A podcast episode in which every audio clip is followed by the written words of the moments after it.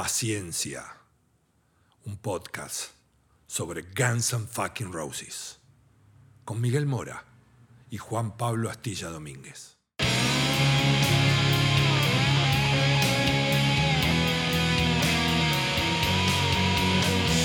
La banda más peligrosa del mundo.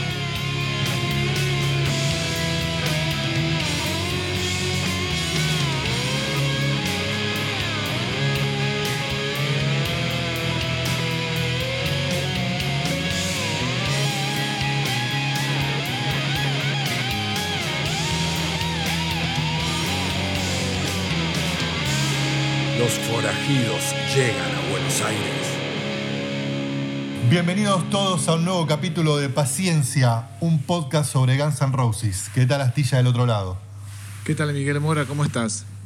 Digo del otro lado porque seguimos grabando en cuarentena. Este, no sé bien cuándo vas a estar, cuándo vas a escuchar esto, cuándo lo estás escuchando, pero tanto Astilla como yo todavía estamos cumpliendo este, la reglamentación gubernamental de estar cada uno lo más encerrado posible. Sí, finalmente llegamos al quinto episodio, Miguel, grabando de este modo. Así es, ojalá un día nos podamos encontrar en estudio, ojalá que sí, tenemos idea de que esto podcast da para 200 millones de capítulos, o sea que esperemos que algún día lo hagamos cara a cara. Es la idea, sí. Bueno, agradecemos mucho a todo el feedback que tenemos de la gente, tanto en las redes de Instagram como de Twitter, eh, a los sitios como Guns N' Roses Argentina en Facebook y todos, todos los que se enganchan y nos este, tiran muy buena onda, los que apuntan cosas, los que nos señalan algún error y demás, a todos. Gracias, nos encanta. De hecho, las redes las tenemos básicamente para eso, no solo para comunicar cada nuevo capítulo que sale de paciencia, sino también para poder interactuar con todos aquellos que se enganchan y viven esta pasión y esta, y esta especie de fanatismo loco por Guns N' Roses como nosotros. Sí, agrego también a los comentarios en YouTube, porque están permitidos los comentarios, y además a toda la gente de Latinoamérica. Se creó una comunidad que nos está siguiendo, que nos está comentando, que nos hace sugerencias. En fin, eh, lo que, lo que queremos decirles es eso, que continúen ese sendero. En nuestras cuentas tratamos de compartir material de índole casi exclusiva, fotos inéditas, datos de color. Y ustedes lo están entendiendo, así que muchas gracias. Exacto, sí, tal cual. Muchas gracias a la gente de Perú, de Colombia, de Ecuador y de todos los que se vayan sumando. La idea es un poco esa, ¿no? Que toda la comunidad de Guns N' Roses eh, hispanoparlante este, tengamos como este canal de comunicación para, nada, para encontrarnos, para charlar un poco sobre, sobre esta banda que tanta tela da para cortar. Muchísima. Y hoy tenemos un episodio, me parece controversial, pero no al menos para vos y para mí. Exactamente. Yo hice los deberes de lo que se trata el tema que vamos a desarrollar hoy, que es The Spaghetti Incident. El último disco de Guns N' Roses con esa formación que se hizo tan conocida, que fue la gira de los Illusions, que fue un poco de canto de cisne de la banda, ¿no? Porque se edita cuando la gira ya había terminado y después de eso entramos en un hiato, en una pausa prolongada que tardó prácticamente 15 años en volver a tener un nuevo disco de la banda. Así que en ese disco es donde nos detenemos hoy para analizarlo, para escucharlo, para pensarlo y para meter unos cuantos datitos que hemos encontrado por ahí. En un episodio llamado ¿Cómo Miguel? Poné los fideos. Claro, qué bien. Bueno, vamos a empezar por la historia del título, si te parece. Yo creo que eso vos lo tenés este, bastante estudiado, yo puedo a lo mejor repertar algo, pero ¿Por qué el disco se llama The Spaghetti Incident? Creo que hay, hay que apelar un poco al humor negro de los integrantes de Guns N' Roses, en especial de Axel Rose. Eh, la frase de Spaghetti Incident fue pronunciada por un juez que acusó a Axel Rose en un juicio iniciado por Steven Adler contra sus ex compañeros. Steven Adler era el baterista original de Guns N' Roses, quien fue despedido mitad de 1990, en mitad de las grabaciones de, los Use Your Illusion y termina iniciando acciones legales a Guns N' Roses. ¿Qué sucede? Cuando este juicio llega a los medios, ¿quién era el dueño del nombre Guns N' Roses? Axel Rose. ¿Quién tenía que comparecer a las audiencias por ser el propietario del nombre? Axel Rose. Y todo esto en una situación donde Guns estaba haciendo la banda número uno del mundo. Continúan en gira y se postergó este juicio hasta que finalmente dejaron de girar. Esos juicios lo pueden encontrar en YouTube. ¿Lo viste vos, Miguel, alguna vez? Sí, es espectacular. Lo ves a Axel en un traje medio verde agua, con el pelo suelto.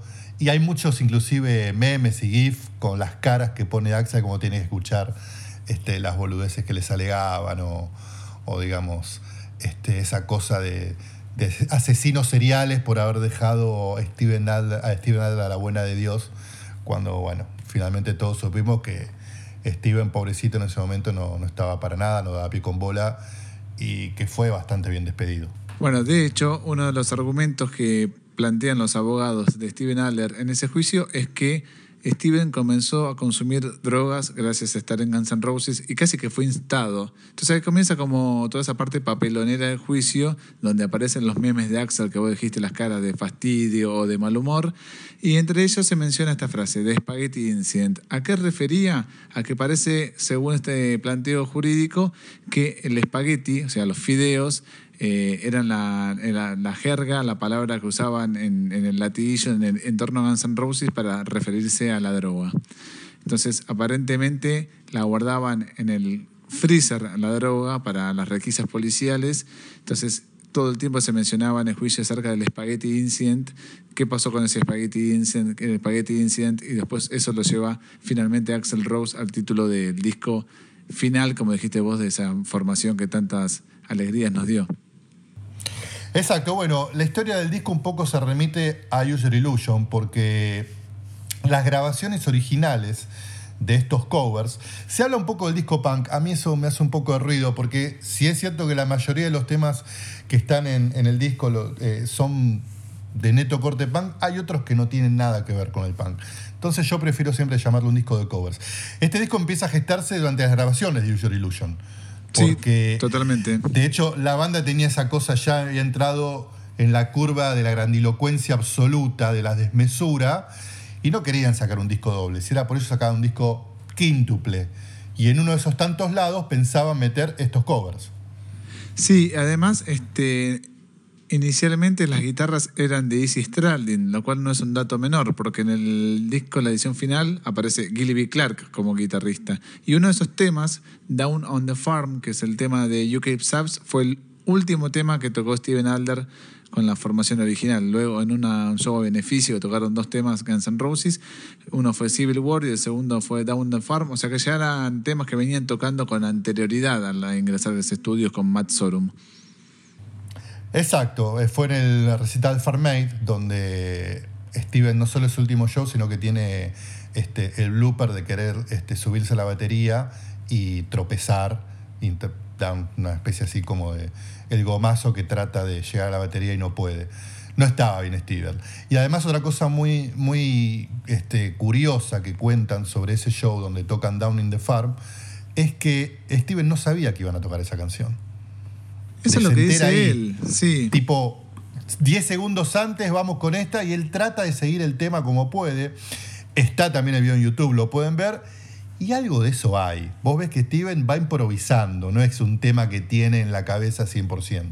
Sí, le va marcando las partes DAF, pero para mí toca bien. Siempre dicen que tocó mal ese show, para mí tocó bien. Él mismo dijo que estaba superpuesto de drogas, no entendía nada, por eso se, se tropezó ese blooper que comentaste vos, pero la verdad que para mí tocó bien. Pero independientemente de eso, ya la banda estaba. Este, perdón, fue el último eh, concierto de, de, Steven, como te decía, y eh, la banda ya venía planeando grabar estas canciones, evidentemente, con él en la batería. Exacto, pero bueno, no se da, lo graban en Los Illusions, ya estaba Matt ya estaba Dizzy Reed. Pero el momento de sacarlo, Dizzy, Easy ya había hacía rato que se había ido de la banda, estaba Gilby ocupando ese lugar, entonces deciden regrabar, eso dicen, todas las partes de la guitarra de Easy Stradlin por Gilby Clark. Y por eso es que él figura en los créditos de Spaghetti Incident. Me suena un poco a chamullo, pero está bien, le dieron un poco de crédito a Gilby después de dos años de estar girando constantemente, pero sinceramente si las grabó o no, no se percibe el toque de Gilby en ese disco para nada. Sí, no, es medio incomprobable, pero insisto, o sea, Estoy de acuerdo con vos, me parece que se lo merecía, lo tuvo bien ganado y aparte por lo menos pudo dejar cierto, este, cierta huella ahí en lo que es la carrera de Guns N' Roses, porque si no hubiera sido solo un guitarrista de gira y nada más. Así por lo menos también puedo haber dicho, está mi guitarra en un disco, está mi foto en el bucle interno y demás. El disco finalmente sale a la luz el 23 de noviembre de 1993. Esa es la, fecha de edición. Eh, un tiempo antes había salido eh, un adelanto del disco. Lo tenés. Qué adelanto, por favor. Se me puso la piel de gallina cuando lo escuché por primera vez. El adelanto fue Ain't It Fun, un tema que habían grabado los Dead Boys, eh, una banda icónica del punk americano, no del punk clásico inglés, sino del punk americano de Nueva York, liderada por Steve Bators, otro ícono de la escena, de culto, pero ícono al fin. Eh, la historia cuenta que Michael Monroe, que en ese momento ya estaba en la parte, digamos, del círculo Guns N' Roses, porque no solo era el cantante de unas influencias más directas de la banda como Hanoi Rocks, sino que también lo habían llamado para participar de Usual Illusion, para grabar dos temas. Sí, sí, sí, sí, exacto. Entonces Michael Monroe cuenta que en esos días, un día en el auto de Axel, él le había grabado los dos discos de Dead Boys y le pone el cassette. Están ahí los dos escuchando esos temas y de golpe Axel, que en su vida había escuchado Dead Boys, cuando escucha a Fan dice, epa, este tema lo tengo, lo conozco, es buenísimo, lo tenemos que grabar, tenemos que hacer un dueto, vos y yo. Ya hay que llamar, lo llamó Slash, dijo, junta a la banda que tenemos que ir a grabar esto. Así es como se da el inicio de Ain't It Fun. Un tema que en realidad no escribe Steve Bators. Viste, es algo simbólico, porque es un prolífico compositor Steve Bators. Sí, por supuesto, Steve Bators tiene un montón de temazos grabados, tanto con los Dead Boys como su banda posterior, Lords of the New Church, que recomiendo, pero 100%. En esa banda estaba junto con el guitarrista, ex guitarrista de Damned, Brian James. Ya vamos a ir a The Damned. Pero nada, era realmente un genio, un genio de la música Steve Bators. Y Michael, me acuerdo, me acuerdo, cuenta en esa nota que cuando Axel le propone grabar, le dice, dale, perfecto, lo que sí te pido es que en los créditos pongas en memoria de Steve Bators. Y ahí es donde me hace un poco de ruido, ¿no? Porque, ok, era la banda de él, la graba cantándola, pero no la escribió. Qué curioso. Sí, me parece esa la injerencia de Monroe, que al año siguiente sacó el disco Demolition 23 y le dedica el disco a Steve Bators también. Había una amistad entre ellos dos, este, longeva, entre también a veces Johnny Thunders participaba de esas juergas entre Monroe, eh, Steve Bators y, y Thunders, pero bueno, no deja de ser eh, representativo. Me gusta más la versión de Guns N' Roses que la original, ¿eh? Sí, es mejor. Y bueno, en memoria de Steve Bators, porque Steve Bators había muerto unos cuantos años antes en un accidente automovilístico en París. Por eso también tenía ese carácter de, de ícono este, que se ve ido un poco joven. Como primer corte me pareció acertado, me parece que los Illusion eran discos que fueron muy al palo, tenían temas muy rockeros, muy guitarreros, y este es como que empieza con un arpegio, algo como donde un punteo de slash, donde se identifica ese sonido de Gibson Les Paul de slash, donde se luce, y donde le dan lugar a Michael Monroe, Axel cantando en un tono bastante más bajo, sin tantos agudos, era como que te dejaba con ganas de más. Sí, es un tema que se le nota a Axel cantándolo a puro sentimiento, furioso, y que rescata muy bien lo que es el espíritu o lo que vivía Guns Roses por esos días, ¿no? O sea, sí, ok, estamos en la estamos en la cima, millonarios, hiperfamosos, pero no sé si es tan divertido, como dice el título de la canción. O son divertidas algunas cosas, pero otras no son nada divertidas. Es, es, interesante lo que marcas vos, porque desde los comienzos mismos Guns N' Roses se caracterizó por ser una banda de hacer covers. Los grabó incluso eh, para el primer disco ya tenían como predemeado algunos covers que terminaron saliendo en la luz en el box set de Appetite for Destruction. Después, si agarras el, primer disco que es Live Life Like Suicide, tienen temas de Rose Tattoo y de Aerosmith, pasando a los Illusion donde hacían covers, en vivo metían otras cosas. Y, o sea que no era algo nuevo que se anunciara un disco de covers. Lo que sí era nuevo, tal vez, que esto, la aceptación y la, perdón, la adaptación de un título que no les pertenecía a una situación que ellos habían vivido. Exacto. A mí lo que me parece con Spaghetti es que ellos terminan de abrir su ADN. lo habían empezado a, se había empezado a dar indicios no, no, solo en sus sonidos, sino en estos covers que marcás, ¿no? Mama King, Knocking on Heaven's Door, eh, eh, Nice Boys de Ross Tattoo. Ahí ya tenías como unos indicios. En Spaghetti lo que hacen es terminarlo de, digamos, de abrir, de mostrar todo el codificado de su ADN con todas las bandas que entre todos fueron consumiendo adolescentes para después ponerle su impronta en lo que sería Guns N' Roses. Pero bueno, Enid Fan fue el adelanto, pero no fue el sencillo, el corte de difusión.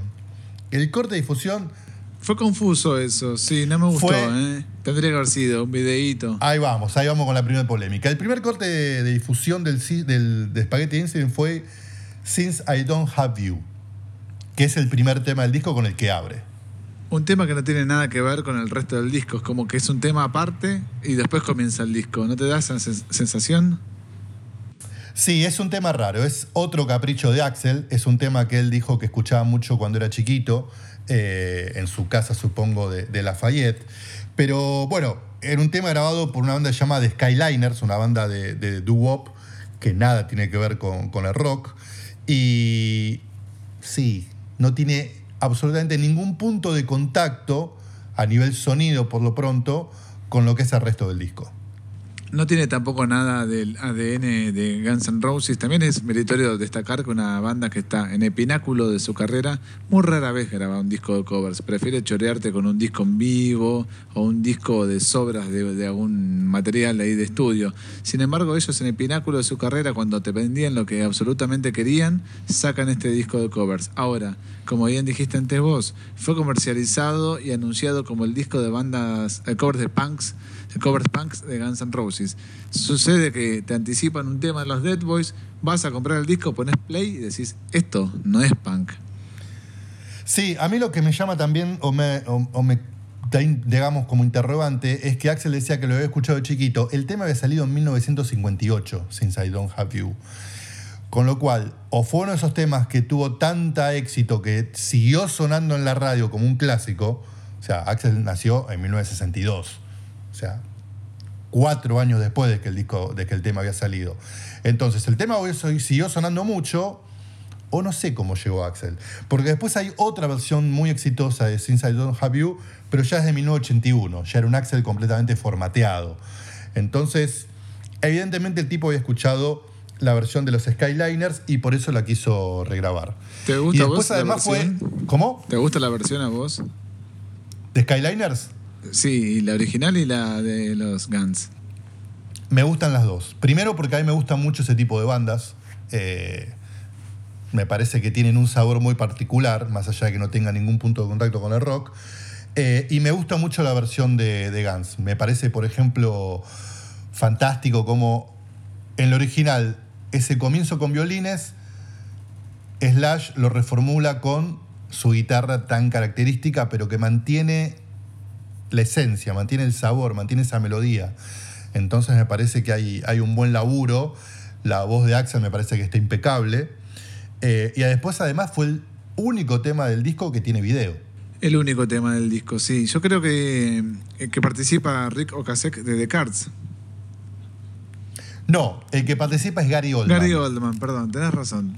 Buena corrección. ¿Y sabes cómo llega Gary Oldman a ese, a ese video? Lo sabía y me olvidé, la puta. A ver, decime. Lo, lo cuenta Slash en su libro. En esos días él estaba de joda con Gary Oldman de acá para allá. Y cuando llega la orden del management de que tenían que ir a grabar el video, Slash ya cuenta que estaba harto de los videos, esos apocalípticos megaproducciones que Axel quería llevar adelante. Recordemos que veníamos de November Rain y de Stranger. Eh, entonces dijo, uh, no, Gary me dijo, no importa, vamos, yo te banco. Fueron y en el pleno video a Gary Oldman se le ocurre maquillarse todo, va a un set, a una especie de camerino, se maquilla todo, se viste como una especie de traje victoriano, cuenta Slash, y así aparece en el set para grabar sus partes.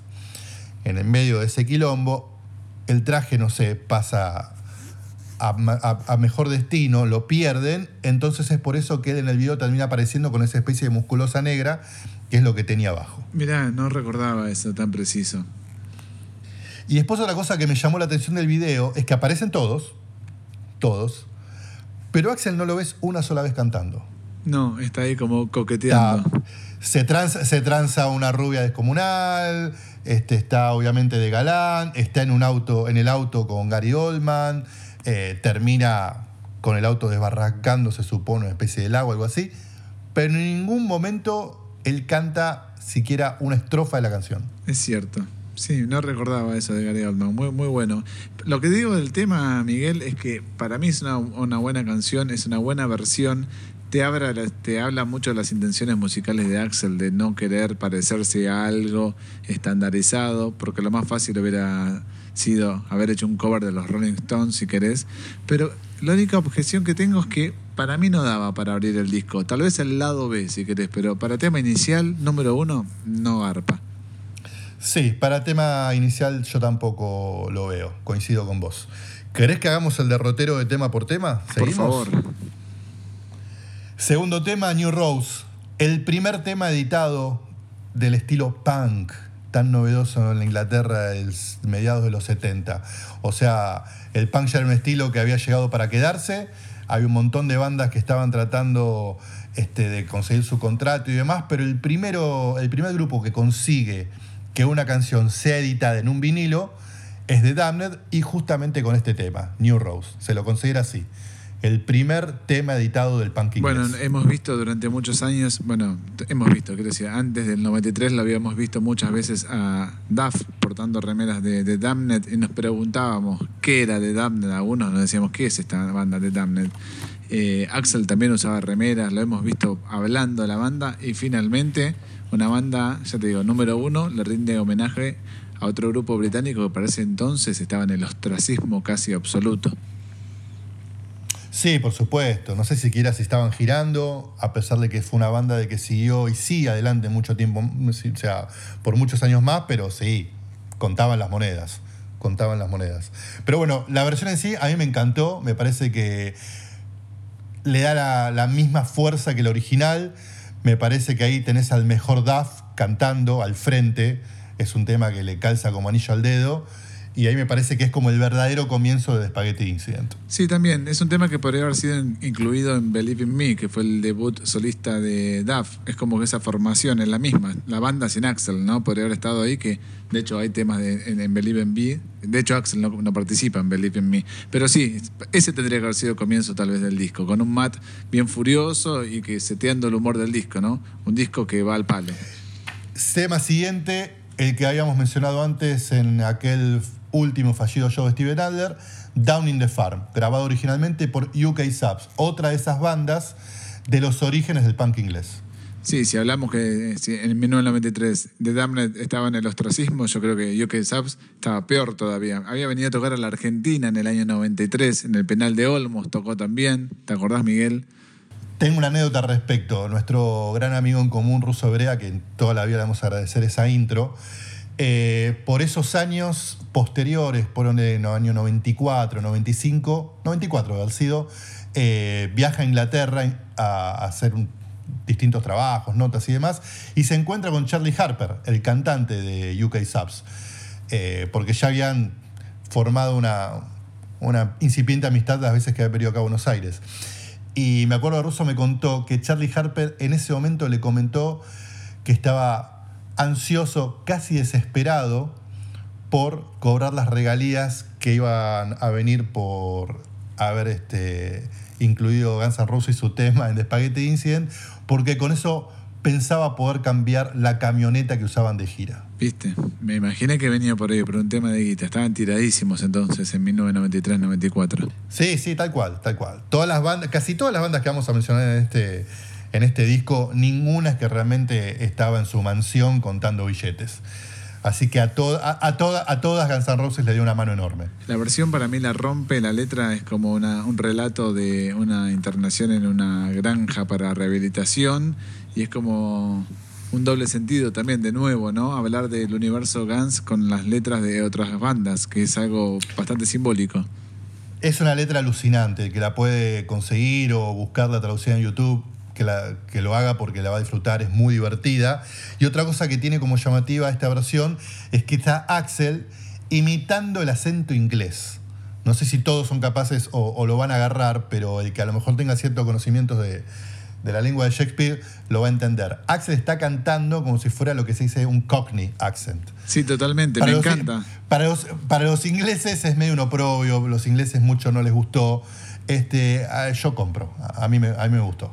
A mí también, y aparte te, demuestra que lo desfachatado que solía ser Axel, ¿no? Es decir, melenismo, eh, mira, en dos temas, Skyliners, una banda de los 58, después se hace el británico en un tema punk que hasta ese entonces había pasado casi desapercibido para la industria musical. Totalmente. Tema siguiente. Volvemos a Estados Unidos. Human Being, de los New York Dolls.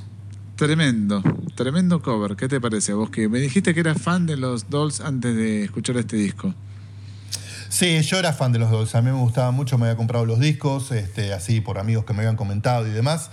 Salí a buscarlos eh, porque también tenía ese dato que eran un poco el ABC de un montón de bandas que yo había empezado a escuchar un poco antes.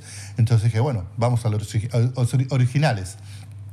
New Dolls fue una banda de muy principios de los 70 de Nueva York que fueron un poco los primeros que jugaron un poco con esto de la imagen un poco andrógina, de travestirse, de ser como las muñecas decadentes que cantaban rock and roll. Tuvieron solo dos discos, mucha prensa pero muy poco éxito. Y este Human Being es un tema de su segundo disco, Too Much Too Soon. Y como bien leí por ahí una crítica, eh, si Hanoi Rocks fueron hijos de los New York Dolls, qué mejor que sus nietos le rindan homenaje. Sí, totalmente, eso iba a decir, porque los dos influenciaron tanto a Kiss como a Hanoi Rocks y por influencia directa de Hanoi Rocks a Guns N' Roses. Eh, yo en el 93 tenía 13 años y este disco Spaghetti Incident me sirvió a mí, tomé nota de cada una de las versiones para ir e investigar, tal como dice el booklet, a las versiones originales. Y escuchando en retrospectiva, la verdad que hay mejores temas de los Dolls, pero la versión termina siendo acertada porque calza a la perfección con el estilo de Guns. Tiene una onda a esos temas tipo cuando se pone medio rockera Dead Horse, ¿viste? Después de la, de la intro acústica, tiene una onda media como, como en eh, Guns N' Roses en definitiva. Sí, tal cual. Y la letra también le calza bien a Axel, que la canta muy furioso eh, otra vez. Y, tiene un montón de líneas que le van perfecto a ese estado, eh, digamos, casi de, rey monárquico que había llegado Axel en, esos días.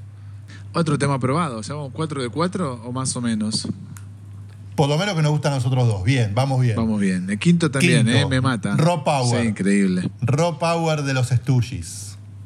Sí, de un disco eh, de Iggy and Stooges, cuando ya los Stooges estaban medio como reformulados, el disco que le produce David Bowie a los Stooges, este, que está repleto de clásicos. Eh, para ese entonces los Chili Peppers habían hecho Search and Destroy, que es el tema que abre el disco ese Raw Power. Y poco tiempo después, los Guns N' Roses vuelven a recaer en un disco clásico. O sea que estamos hablando de dos bandas que en ese momento estaban jugándose eh, el, lote de banda número uno de Planeta, Chili Pepper, Nirvana, Pearl Jam, Guns N' Roses, eran varias, y mencionan un mismo disco, no es un dato menor, ¿eh? No, nos mudamos a Detroit, de ahí venían los Stooges, y, y Rock Power, acá la canta Duff, otra vez, los temas más punky los canta Duff, parece, y también me parece el resultado a prueba con creces. Sí, lo que me interesa saber, a ver, los canta Duff me parece que era para matar el tiempo en el estudio, ¿no? Entre las giras de los Illusion, como que Axel ni pintaba y él terminaba cantando, capaz que como una referencia vocal y Presumo que a Axel le habrá gustado, habrá estado conforme, dio el visto bueno. Y no sé si originalmente habrá sido así, pero en definitiva, eh, que se calza el equipo al hombro en Spaghetti Incident, sí, es Duff. Sí, en los créditos figura que la cantan los dos y se le nota a Axel metiendo coros, pero al frente todo el tiempo la voz está Duff. Sí, aprobadísima versión, me encanta.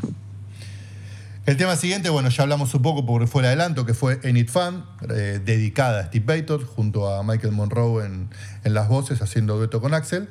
Pasamos directamente al 7, ¿te parece? Sí, obvio. Bueno, ahí tenemos como tema y medio, ¿no? Tema y medio, sí, la verdad que está bueno el rebusque que le encontraron.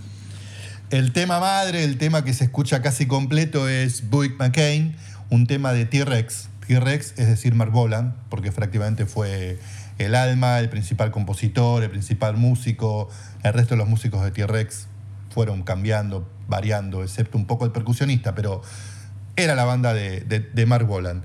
Y este no es su mayor hit. Su mayor hit a lo mejor puede haber sido 20th Century Boy o On, pero estaba dentro de, de sus temas más destacados, Boyd McCain. Sí, que tiene una onda media grubera, ¿no? Típico de los temas medio sexuales de, T-Rex. Pocas notas, bien tocadas, precisas y otra cosa. T-Rex, eh, más precisamente Mark Bolan, como dijiste vos, que la imagen, la cara visible de, de T-Rex influenció directamente Slash, la galera de la Les Paul. Exacto, de hecho un poco, no sé cómo, pero en las voces dice Slash y Axel. La voz de Slash cuesta encontrarla, será cuando hace un poco el juego con el talk, no sé, pero este, ahí se quiso anotar Slash un poco más al frente, no solo en la guitarra. Sí, y también T-Rex para esa entonces era una banda, bueno, artista ya había fallecido, Mark Bolan, pero no se solía hacer versiones de sus canciones. Creo que recién empezaba como a difundirse la música por fuera de esos dos hits que mencionaste vos. Y en el medio encontramos una versión de una banda contemporánea, de una de las pocas bandas contemporáneas que Guns versionó, que es Soundgarden, con el tema, eh, ¿cómo se llamaba el tema? Big Damn Sex. Big Damn Sex, exacto. Que no le dan el crédito, o sea, vos lees y dice Paul McCain y entre paréntesis Big Damn Sex. Abajo, como en todos los temas, te cuenta cuándo fue grabado originalmente y dice originalmente grabada por T-Rex en 1973. Ah, no, y después dice Soundgarden. Mira, yo me había olvidado, no dice Soundgarden. Eh, del primer disco de, la banda de Chris Cornell. Yo pensé que lo habían omitido, pero no, no, error mío.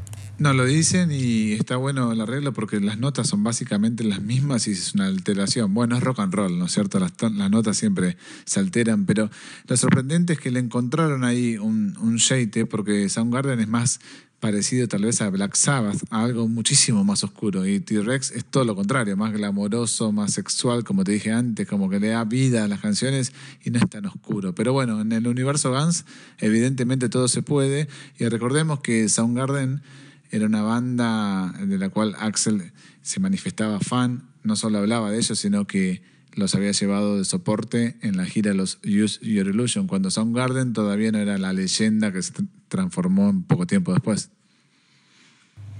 Exacto. Y bueno, empezamos con Since I Don't Have You, ahora vamos a Bob McCain, ya van dos temas que nada tienen que ver con el punk. Nada. Vamos al octavo. Hair of the Dog, de Nazareth para sumar en la lista de los temas que no tienen nada que ver con el punk. Nada que ver y otro capricho me imagino que de Axel, de quien siempre se dijo que su tono vocal era idéntico al del cantante de Nazareth. Banda escocesa. Banda escocesa sumamente prolífica que sigue activa al día de hoy. Nunca dejaron de tocar. Es algo increíble porque incluso las bandas grandes de los 70 como Deep Purple en los 90 teclearon, se separaron. Eh, Nazareth nunca dejó de sacar discos. Y en aquel entonces, por supuesto, no le interesaban a nadie, pero ya llevaban como 20 discos de estudio para el 93. Y también otro tema que parece hecho por un sastre para lo que era Guns N' Roses. Tanto en sonido, tanto en la letra, tanto en el groove. Sí, viste, y te digo otra cosa, ese disco Hair of the Dog lo, lo rescató Guns N' Roses en el año 93. Y hace poco, o sea, relativamente poco de la grabación de este podcast, uno o dos años atrás, año 2018, Metallica sacó un disco acústico, no sé si lo recordás, Miguel, o no sé si fue en 2019, para un disco de caridad acústico, donde hicieron un cover de Nazareth también de ese disco, de Hair of the Dog. Evidentemente es un disco que a dos bandas con propuestas sumamente eh, disímiles les llegó por igual. Por más que Metallica en ese momento no se les hubiera animado a hacer un cover de Nazareth, tuvieron que pasar 20 años para que ellos sí se les llegaran a Head of the Dog. Head of the Dog tiene como distintas interpretaciones, ¿viste? Algunos dicen que es decir hijo de puta, pero en realidad es eh, cuando vos tenés una resaca, los escoceses dicen que cuando vos tenés una resaca, al día siguiente no te queda más que volver a tomar de nuevo. Y eso es el Head of the Dog. Lindo, me gusta. No tenía tan claro el dato de ese Head of the Dog. Me gustó. Viste, algunos dicen, you're messing with the head of the dog, después dicen son of a bitch, porque es, a veces depende cómo lo digas en contexto, puede ser son of a bitch o esto. Tengo una resaca terrible, bueno, head of the dog, toma de nuevo y se te va a pasar seguro. Pero eso quiero, quiero decir con todo esto, de nuevo la lírica de Guns N' Roses, ¿no? Hablamos de todas esas letras que están vinculando la droga, el alcoholismo y todo esto con voz y letra de otras bandas. Exacto, tema de 1975. Sí. Vamos al tema 9. No recuerdo cuál es, el de Steve Jones, no es. No, Attitude. Uno de los temas que más sonó en toda la gira de los Illusions, ¿no? Sí, pero te voy a decir una cosa, me gustaba mucho más en vivo que la de estudio. La de estudio no me gusta para nada. A mí me pasa parecido. En, en, vi- en vivo me, me entretenía, me parecía que tenía una mucha polenta. En estudio como que había perdido eso. Además de que me parece que no es el mejor tema de Misfits, que es la banda original del tema. Me parece que Misfits, la banda que, que empezó, Glenn Danzig, eh, el cantante que después siguió con su banda Danzig, tiene muchos temas que son a lo mejor más entretenidos, más gancheros, este, que Attitude. Para mí es como demasiado cuadrado. En vivo me garpaba, ya escucharon en estudio, no me enganchaba tanto. Sí, en vivo era como Con Da- al frente, ¿no? Obviamente. Duff cantando igual que en vivo y con Slash también, que a veces cantaban los dos, pero en vivo era como un pasatiempo, viste, una especie de che, Axel se tiene que ir a cambiar, bueno, toquemos Attitude, total dura un minuto y medio que se cambie. Pero mira, de nuevo vuelve a aparecer la figura de Metallica, dado que Misfits es una banda que había sido versionada por Metallica varios años antes, donde los integrantes de Metallica usaban remeras, tatuajes, incluso Cliff Barton. Eh, y años posteriores, los integrantes de Guns N' Roses también versionan a, a los Misfits. No es un dato menor, ¿no? Digo, dos bandas, ahí sí estamos hablando de dos bandas realmente número uno en el año 93, influenciadas por la misma banda que en su momento no le había vendido un disco a nadie. Exacto, a nadie, a nadie. Por eso, digamos, tuvo corta vida y después Danzig se dedicó a otra cosa, porque lo que hizo con Danzig después eh, tenía poco que ver con esas raíces punks que habían hecho desarrollado en su etapa en Misfits. Bueno, primer traspié entonces del Spaghetti Incident, de una versión insípida. Sí, bueno, tampoco es que lo mato, ¿eh? no es que lo, lo tengo que pasar el tema porque no lo tolero. No me garpa tanto como otros, o por lo menos como la versión en vivo que hemos escuchado en la gira de User Illusion. Dale, déjame ser un poco malo. Bueno, pero está bien, tenés razón, yo lo escucho también, obvio. Bueno, está bien, mientras la gente lo tenga claro, el malo es Astilla, no Miguel, ¿está bien? Vamos al tema 10, Black Leather. Ahí está, ahí apareció Steve Jones de los Sex Pistols. Un tema, ¿cómo decirlo? Especie medio maldito de los Sex Pistols, porque no está en su disco, casi único disco y más famoso, Neverman de Bollocks.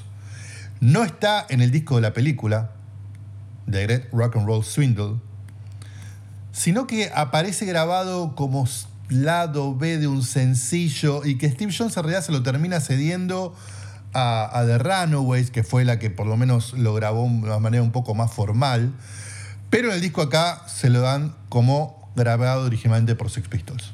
Sí, es raro, ¿viste? Porque me acuerdo en esa época cuando intentaba buscar cada una de las canciones, no podías toparte con ese tema porque no estaba en ningún disco de los Sex Pistols, era jodidísimo.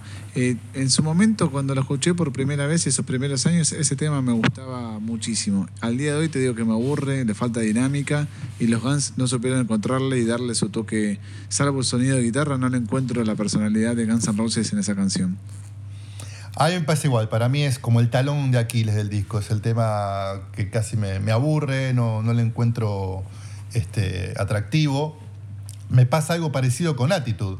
Me parece que los Sex Pistols tienen un montón de temas más este, interesantes y valiosos que podían haber hecho antes que, que Black Leather. Pero bueno, nada, por algo lo habrán elegido. Sí, es un tema que incluso después volvieron a tocar eh, Duff y Matt en Neurotic Outsiders, teniendo a, Steve Jones en la banda, lo, siguen haciendo. O sea que tienen algo con ese tema, les gusta mucho, me parece perfecto, pero la verdad que yo no, encuentro el ADN musical de los Guns ahí.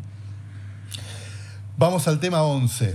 Habíamos hablado en el tema 4 de New York Dolls. El guitarrista New York Dolls era, y principal compositor, diría, era nada más ni nada menos que Johnny Thunders. Sí, todo un ícono. Exacto. El tema 11 es You Can't Put Your Arms Around a Memory, que es quizás el mayor hit de Johnny Thunders en su etapa solista, que fue muy prolífica, muy interesante y con discazos. Sí, este tema está en So Alone, que es un discazo donde también toca justamente Steve Jones, hay varios invitados, eh, y vuelve a aparecer la figura de Johnny Thunders. Recordá, Miguel, en So Fine, el tema de los Illusion 2, eh, Duff, que canta ese tema, que es un temazo, se la dedica a Johnny Thunders, dedicated to Johnny Thunders, y lo dice también en, la canción, y es un poquito medio un choreo So Fine, viste, a esta. Sí, eh, también se lo dedican y había pegado fuerte el tema Johnny Thunders porque había muerto hacía muy poquito. Había muerto en los primeros meses de 1991, creo, que es cuando el, mismo año que se editan los Illusions. Y por eso es que supongo que Duff, un poco como digo para noticias, es que decide grabar esa canción y dedicársela. Eh, aparentemente no, o sea, yo no tengo como los datos muy precisos, pero Johnny Thunders no terminó bien. Parece que era prácticamente un homeless eh, un tipo que nunca pudo lidiar con su problema de, adicciones, o sea, básicamente un, yankee, como dicen allá. Y nada, terminó prácticamente este, sin pena ni gloria cuando realmente había sido un tipo recontra talentoso y que había ya grabado unos discos espectaculares. Sí, eh, la historia de Johnny Thunders, la verdad que es una historia que tuvo película hace poco que no está a la altura para mí de lo que es la vida, la leyenda. Eh, es una vida muy dura, muy oscura, em, una vida dedicada íntegramente a la drogadicción, básicamente que tuvo por supuesto sus picos creativos, como es esta canción, como otras canciones también, pero los 80 fueron muy difíciles para Johnny Thunders. Era el típico ícono que tiene una muerte anticipada, que en cualquier momento, como Scott Wayland, recordás que decían, todo el mundo le va a llegar en cualquier momento hasta que tristemente le llegó. Bueno, un poquito de eso era lo de Johnny Thunders, que sí, que sus últimos... Eh, años y días de vida él se ofrecía para tocar con bandas, ensayar con tal de que que le paguen droga. Eh, y recordá también, Miguel, que en la gira Los Illusion, los amplificadores de DAF decían L-A-M-F, grafiteado en los, amplificadores, que eso es Like a Motherfucker, que fue el debut solista de Johnny Thunders post con los, con los Heartbreakers. Eso te iba a decir, me parece que deberíamos hacer un poco de un acto de justicia, y ya que hablamos de, de Johnny Thunders, eh, recomendarle a todo aquel que nos esté escuchando, si todavía no lo hizo, que vaya y busque ese disco. Johnny Thunders formó una banda que llamaba Los Heartbreakers, post New York Dolls, y grabó ese disco que se llama Lamph, Like a Motherfucker, grafiteado en rosa así, este, muy estridente. Y es un discazo de punta a punta. Te gusta el rock, te gusta el punk, eh, dale para adelante, porque no tiene tema malo.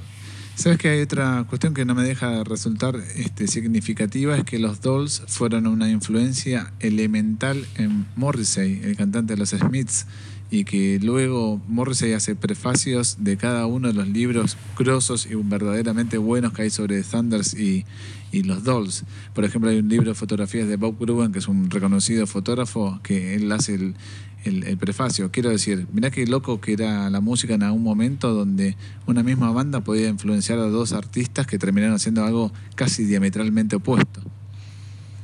Sí, no, ni hablar. Los New York fue una banda terriblemente este, que, que, influenció a muchísimos grupos de distintos estilos y que obviamente ellos no vieron, pero ni un 10% de, de todo eso sino que tuvieron que conformarse de que se los reconozca después, pero a nivel éxito, nada. Y Johnny Thunders así terminó.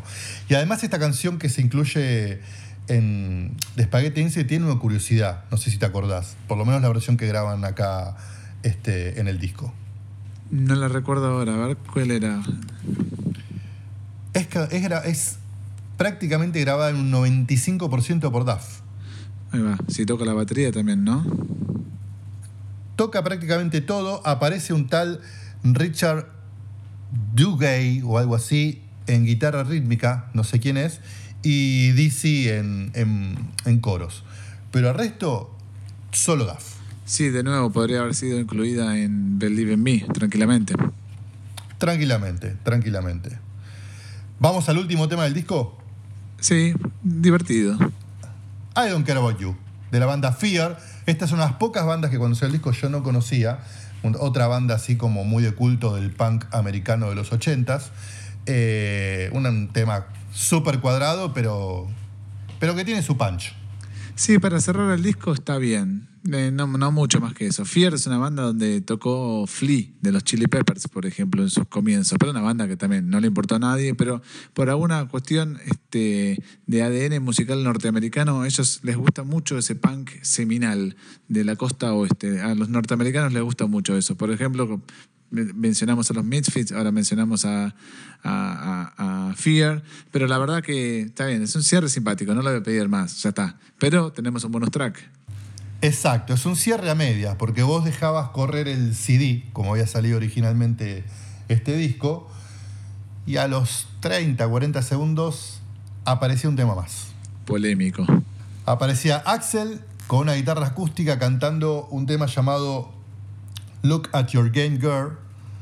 No estaba en los créditos del disco, no había un solo indicio en el booklet al respecto, pero que obviamente, Guns N' Roses en ese momento una de las bandas más importantes del mundo, enseguida salió la prensa a dar los detalles de esto. Ese tema había sido compuesto originalmente por Charles Manson, uno de los asesinos seriales más este, famosos en la historia de Estados Unidos. Sí, y atroces.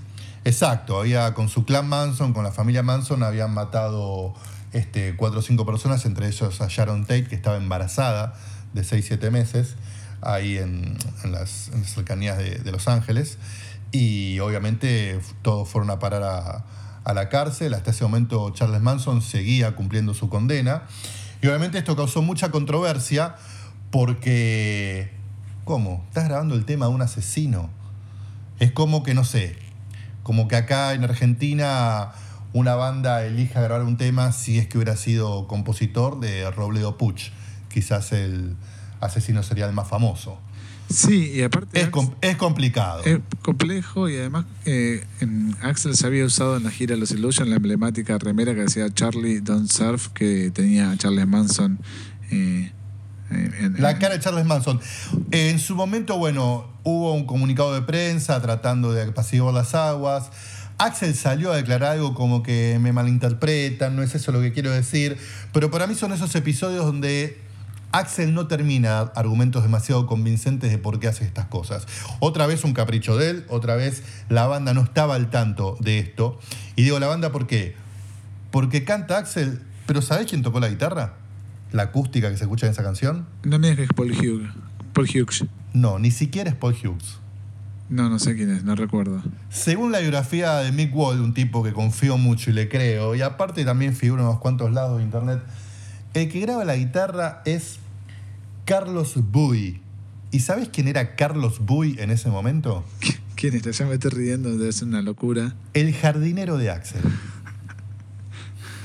Es una demencia. Look at Your Game Girl, este capricho que hace Axel en el final de Spaghetti Incident, la graba él un día a la noche con su jardinero rasgueando la guitarra. Una versión prácticamente calco del original, que también se consigue, está disponible, creo que hasta está en Spotify. Eh, y ahí la meten sobre el final. Poco tiempo después, creo que lo hablamos en el capítulo de Chinese Democracy, poco tiempo después, unos cuantos años después, Axel dijo que de reeditarse Spaghetti Incident, ese tema iba a quedar afuera. Hasta el día de hoy, en cada reedición como Spaghetti, Spaghetti Incident, el tema está. O sea que es un chiste que básicamente entendieron dos personas, Axel y el jardinero, nadie más. No, yo creo que el jardinero no lo entendió el chiste. Yo creo que lo entendió Axel solo y le dijo al jardinero, vení, haceme la segunda, este, vos no preguntes. Ahí te das cuenta lo paciente que fue Slash con Axel, ¿no? Sale un disco a la calle que vos grabaste, terminás Slash, Duff, todos. todo. Es que, ¿Qué es esta demencia? Aparte, no le suma absolutamente nada al disco. ¿Qué es esta demencia y que nos trae quilombos encima? Sí. O sea, como si no tuviéramos bastantes quilombos todos los días y vos le sumás, y vos le sumás. Así que estamos hablando de un disco que no era tan punk, porque comienza de un modo no punk, cierra de un modo no punk, y en el medio tenemos dos o tres temas que tampoco son punks. No, por eso. Para mí es un gran disco de covers. Creo que a los dos este, nos, resulta un- nos da un resultado muy positivo. Es un disco que yo hasta el día de hoy escucho y disfruto de punta a punta. No es que tengo que andar salteando temas, por más que ponerle Black Leather no me entretenga. Encima es cortito.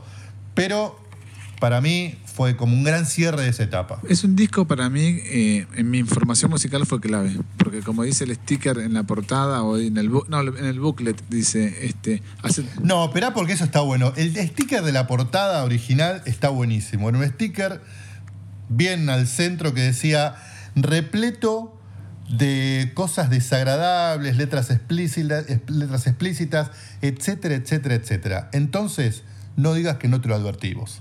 Guns and fucking Roses. Adentro en el booklet están los créditos de todos los temas, los detalles de grabación y abajo dice Guns N' Roses, Spaghetti Incident y la frase que vos decías. Una gran canción puede ser, encontrado, puede ser encontrada en cualquier lado. Háganse un favor y vayan a buscar las originales. Guns N' Roses. Muy bien esa mención. A mí me tocaron la fibra en el año 93. La mayoría de esas bandas son de mis bandas favoritas hoy en día. Recuerdo de un bootleg, no sé si lo llegaste a tener, Miguel, llamado The Tortellini Incident, que era un CD que te vendían con las versiones originales de estos temas cuando no existía YouTube, cuando no existía Spotify. eh, para que vos tengas acceso, tuvieras acceso a estas versiones originales. En mi formación musical, reitero, fue clave. La verdad que estoy sumamente agradecido de ese disco, que es un disco para mí, estuvo muy bastardeado acá en Buenos Aires, Argentina, al menos, donde históricamente estuvo... Eh, te, diría, te diría que en casi todo, en casi todo el mundo. Vos, no, te cuesta tanto ponerte a buscar y vas a encontrar montón de críticas que en su momento al disco le dieron con un palo. Sí, pero no sé si te acordás que en un momento una cadena de discos muy conocida acá llamada Musimundo, ese disco estuvo un peso en la época de 1 a 1 en Argentina, que es un dólar, así como Nevermind de Nirvana, también estuvo un dólar hasta que murió Cobain, pero Está bien, está bien, Astilla, pero eso ya es una cuestión de oferta y demanda, no de calidad del disco. No, lo que quiero decir es que ni siquiera tuvo buenas ventas a nivel este en países donde solía vender bien el Guns N' Roses. No llegó a disco de platino en Estados Unidos, me parece, ¿no? No, sí llegó, pero no llegó de entrada. O sea, se ubicó creo en el puesto 5 o 6, apenas salió, vendiendo algo así como 200.000 copias. Y creo que recién, esto estamos hablando de noviembre, fines de noviembre.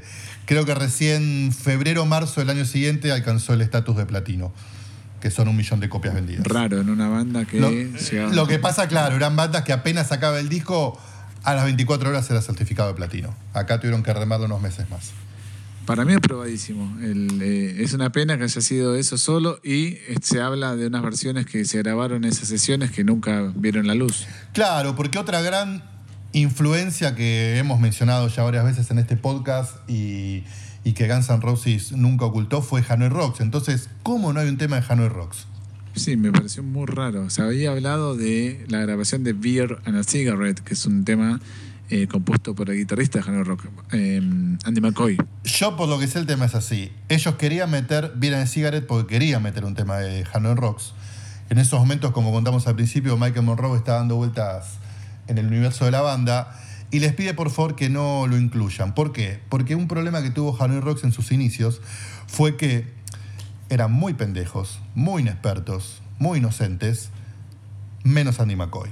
Andy McCoy, que era guitarrista de la banda, era más bicho, más vivo, y registró un montón de temas a su nombre. Sin que realmente él haya sido el compositor 100% de esas canciones. Entonces el resto del grupo, a nivel regalías compositivas, no vio una moneda. Entre esas canciones estaba Pierre and Cigarette. Entonces Michael le dijo, mira, lo posible, no, porque le vas a dar un montón de guita a este tipo que ya nos recontra cagó en su momento. Bueno, así fue como se grabaron las pistas instrumentales, aparentemente, y nunca las voces, ¿no? Eso es lo que tengo entendido o algo así. Eso, eso es lo que dicen, y que también se grabó otro tema de, de Stooges, que tampoco llegó a completarse. Qué raro, esto ya es por partida doble. En definitiva, el disco para mí está bien así. Eh, si algún día lo reeditan, espero que haya algunas rarezas más. Y me gustaría escucharlo con, con Easy en guitarras. Eso estaría bueno interesante encontrar. No apareció por ahora este, nada que uno pueda rescatar al respecto, pero, pero sí, el disco me parece que, que está muy bien. Y además, en el booklet había otra cosa interesante, que es que en las últimas dos páginas había un choclazo de agradecimientos que me parece interesante señalar algunas cosas, si me acompañás. Pero por supuesto, es- calculo que ya sé para dónde vas a Hay apuntar. como cuatro, o sea, no hay, no hay como, hay cuatro grupos en los agradecimientos. El primero es a la familia directa de Guns N' Roses, donde aparece, qué sé yo, las hermanas de Axel, eh, la gente más allegada, tipo del James. El segundo grupo es el de Crew, el del equipo de gira, que obviamente en unas giras más largas de toda la historia de la música y con un montón de asistentes, son un batallón. ¿Sí? Sí, El cuarto grupo es de las compañías que estaban involucradas, estuvieron involucradas en esas giras. Y en el quinto grupo están los promotores, que en cada país o continente contrataron a Guns N' Roses. En el primer grupo, donde está la familia directa, aparecen dos nombres muy interesantes. subrayante, sí. El primero que aparece es una tal Beta. A secas, Beta. Nada más ni menos que la que hasta el día de hoy es la manager y asistente personal de Axel, Beta LeBase. Pero ya evidentemente para 1993 era, había logrado el estatus de familia. Sí. Y el segundo nombre que me parece interesante que aparece en este grupete es Yoda and Company. ¿Sabes de qué te hablo? Sí, el mito de Yoda era real entonces. Y no, no hablo de Star Wars. No, de la figura que acompañó también a Axel, que algunos acusan de haber sido la responsable del desmembramiento de esta formación. Exacto. Yoda, que era una mina que ahora no me acuerdo el nombre, fue un poco una especie de gurú, de asistente espiritual que tuvo Axel durante toda esa etapa de la gira de los Illusions y que, bueno, todos los demás, todos los que estaban alrededor, la acusan como un poco la responsable de esa especie de alienación de Axel, de esos rayos, de no, tengo que salir a cualquier hora, eh, no, en este lugar no puedo tocar porque hay malas energías, etcétera, etcétera. Es una especie de evidente en la vida de Axel. Así es, pero bueno, hasta ese nivel llegó que se le agradece en, el, círculo íntimo de la familia de Guns N' Roses.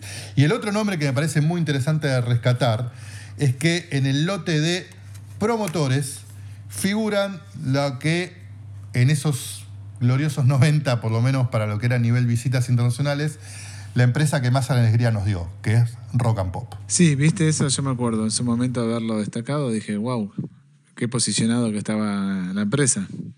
Sí, bueno, evidentemente tenían como un cariño, una buena relación, no solo porque fue la primera que los trajo en 1992, sino que eh, con la cual además acordaron eh, en mediados del 93 hacer las fechas de cierre de esa gira monumental. Y era como un cierre especial, porque no es que la banda venía girando, la banda creo que estaba en París o en Europa, y desde ahí, avión, venirse especialmente a Buenos Aires a hacer el cierre de User- del Skin and Some Bones Tours para ese momento. Pensé que ibas a mencionar que Axel no aparece en las fotos del eh, booklet. Aparecen en realidad únicamente sus pies, las botas Converse diseñadas únicamente y exclusivamente para él, que nunca fueron comercializadas, pero no aparece su rostro, no aparece su físico, su cuerpo y sí el resto de los integrantes. Es verdad, a todos se les ve la cara, menos a Axel, que está sentado en una especie de silla director con esas zapatillas que bien describís. Eh, nada, me parece de otra de esas especies de guiños de Axel de alimentar el mito, el misterio, y, no va a faltar quien diga que era un, un poco su manera de empezar a despedirse de los otros cuatro que lo están ahí rodeando en ese booklet. Sí, o que tal vez no era él el de la foto o bla, bla, bla. Digo cuatro porque después está DC y DC sí lo siguió acompañando. No, para mí es él, ¿eh? eso no lo dudo ni un segundo. No, para mí también, sí, seguro. Y después el último detalle que te quería comentar es que en el booklet de Spaghetti Incident, un disco que además tuvo distintas ediciones, una edición limitada en Alemania que venía en una cajita de, de madera y que traía unos pins y una bala, creo que otra edición vino en una especie como de lata de fideos listos para calentar. No sé si vos la recordás o viste alguna. Hay una radio, eh, radio AM-FM con la, con, con la figura de, de, de Spaghetti Incident con Salatita. Ok, bueno, pero en todas las ediciones, o por lo menos las más este, conocidas, que es la de CD, abajo en la tapa del booklet aparecen unas letritas, yo no sé si te acordás. Pero por supuesto, un, un lenguaje encriptado. Exacto. ¿Y descubriste que llegaste a averiguar? Sí, pero no lo recuerdo ahora. Así que como vos trabajaste muy bien la producción de este episodio, lo vas a tener que decir. Bueno, que, quede, que, que conste en actas para que el próximo episodio labures vos, ¿no, Astilla? Porque yo no puedo hacer todo. Es verdad, sí. Pero yo que hice la tarea, ese lenguaje encriptado es un lenguaje que había creado otro asesino serial de Estados Unidos, muy famoso, muy célebre, sobre todo porque no lo pudieron capturar nunca, del cual se hizo una película, una película brillante, excelente, que recomiendo a los cuatro vientos, que se llama Zodiac, que se llamaba El asesino del Zodíaco, porque dejaba pistas en los asesinatos que cometía. Bueno, este asesino había creado una, una especie de alfabeto que después encontraron, entonces Guns N' Roses agarró ese alfabeto y con esas letras puso abajo fuck em all. Ahí va, muy bien. A la mier- todos a la mierda. O sea, lleno de mensajes encriptados está este disco en realidad. Desde el título mismo, Hay, uno- hay, hay- hay unos cuantos, hay unos cuantos. tenés que ser un insider para descubrirlos o descifrarlos. Así que bueno, creo que con eso cerramos el capítulo Spaghetti Incident. Este, ahora, ¿te parece que nos metamos un poquito con algunas noticias un poco más actuales? Dale, a ver qué tenés para ofrecer. Entre las noticias más actuales, Astilla me encontré hace poco con una nota que salió en la revista Rolling Stone, donde cuenta una especie de perfil de Melissa Reese, la integrante más nueva de la banda. Y me pareció interesante. Supongo que más adelante daremos un poco más detalle y, y- y cuenta pormenorizada la nota, pero me parece que finalmente la mina no tiene tan mal, mal ganado su lugar ahí. Tenía mucho laburo previo y, y finalmente está haciendo un laburo. La primera integrante femenina en el universo Guns N' Roses, al menos la primera música en ganarse ese lugar. Sí, leyendo el pedigrí de ella, la verdad que tiene, un currículum extenso. No niego que sea una persona talentosa. eh, tiene muchísimas composiciones y tiene colaboraciones con un ex integrante de, de Guns N' Roses que es eh, Brain, el baterista. Exacto, y por ahí viene el link para, digamos, terminar siendo parte de la banda, porque cuando buscaban reemplazo le preguntaron a Brain y Brain dijo, llámale a esta chica que tiene un talento descomunal, que es un poco su principal valor, ¿no? Parece que la mina es muy, muy talentosa, casi un talento precoz, donde no solo estudió este, en escuelas de música de Estados Unidos, sino que además tiene esa habilidad de poder hacer o sea, una especie de multitasking. La mina compone, canta, programa, y por eso es que tiene como ese lugar en Guns N' Roses de, este, de tapar todos los huecos que puedan quedar. Es una niña prodigia que reemplazó a Chris Pittman, que recordemos que fue expulsado luego de un tuit eh, este, nada fortuito. Exacto, justo antes de, pocos meses antes de, de los shows de, de Coachella. Exacto. Eh, y después para cerrar, te quería comentar algo así como al pasar. Siempre hay mucho rumor de cuándo temas nuevos, cuándo temas nuevos. Yo te leo así cortita, Astilla. Los temas nuevos de Guns N' Roses ya están. Iban a ser lanzados a lo mejor para estos días, porque la idea era sacarlos una vez que terminara el tramo latinoamericano 2020 del Not in the Lifetime. Ahora anda a saber cuándo. Pero yo creo que en 2020 vamos a tener nueva música de Guns N' Roses grabada por lo menos por Slash, Duff y Axl Rose. Wow, es una bombita esa, ¿eh? Eh, con esta vez. La, dejam- la deja- la dejamos así, Vamos. cortita. Al final, el, el que la agarra, la agarra, lo seguimos en las redes. ¿Te parece? Dale, ¿La de perfecto. Instagram cuál es? El Instagram es arroba paciencia podcast. Así nos tienen que buscar también en Spotify, en YouTube y Apple Paciencia Podcast. El Twitter, ¿cuál es, Mike? Paciencia Pod GNR. Paciencia Pod GNR. Bueno, eh, la, lo- Agradecemos a toda la gente que nos colabora este, en el laburo armado y edición de este podcast, a la Miro Rama Vega. Sí, arroba Rama Vega Producción, eh, arroba Sergio Berdichevsky en la cortina hermosa, arroba Territorio Ruso, que me parece que no amerita mayor presentación, su voz lo dice todo, que es la locución inicial, y arroba Maiden Stone OK, que es el diseñador gráfico que nos hace esos dibujos tan lindos. Y también quiero agradecerle a mi amigo Bebe Sanso, que es el primer podcast, este, nos difunde, nos agradece y me consta que lo tenemos con oyente y con lo cual a mí me enaltece mucho. Ya va a ser invitado este podcast cuando podamos hacer este, grabaciones con invitados en un estudio porque es uno de los tipos que ha vivido cosas muy importantes en la historia de Guns N' Roses, como haber estado en Wembley en el tributo a Freddie Mercury, ha estado en el famoso show de París que se transmitió a todo el mundo, o sea que Bebe, gracias por la onda y ya vamos a contar con tu presencia si así, eh, si así, si así nos aceptás la invitación en un próximo episodio de Paciencia. Bueno, es mutuo, por supuesto, Bebe. Te mando un gran abrazo y gracias por acompañarnos. Me honra muchísimo que estés del otro lado. Vos y toda la gente que tan eh, amablemente se comunica, hace historias en Instagram, comenta los posts, nos mandan mensajes privados en Twitter, en Facebook, en las redes. La verdad que estamos desbordados de cariño. Así es, así que bueno, gracias a todos. Esperemos que no haya sido demasiado largo este, pero bueno, el disco a veces eh, cuesta resumirlo en tan pocas palabras. Nos encontramos en un próximo capítulo, episodio de Paciencia, el primer podcast en castellano sobre Guns N' Roses.